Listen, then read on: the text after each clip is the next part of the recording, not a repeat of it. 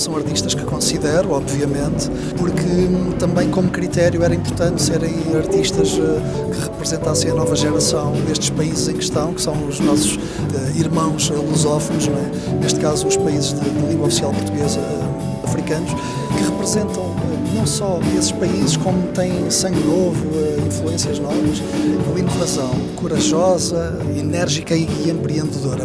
NBC. Persistente, revolucionário e forte. Miroca Paris. Mindelo, musicalidade, multi-instrumentismo.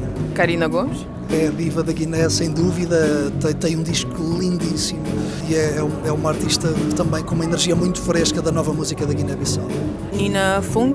Nina Fung eu acho que é uma das grandes promessas da música de Moçambique. Para quem olha para ela, ela é, ou seja, tem uma mistura chinesa também e está, está muito em início de carreira, talvez a artista que, que, esteja mais em início de carreira, está a preparar ainda o disco, ainda não tem disco, mas é uma artista cheia de conteúdo. Luís Caracol. Eu ajudo a que estas influências destes países todos, de algum modo, possam convergir no que é esta Portugalidade e africanidade que existe tanto hoje em dia na cidade de Lisboa. E eu sinto-me um pouco a, representar tudo isso pela minha história. Eu nasci em Portugal, mas os meus pais vieram de África e eu fui criado num ambiente de muita mescla cultural.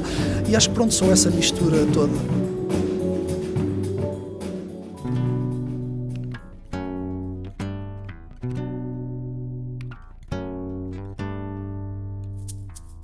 Rádio Afrolis. Uma experiência africanizada de Lisboa. Rádio Afrolis. O audioblog onde podem saber mais sobre afrodescendentes a viver em Lisboa.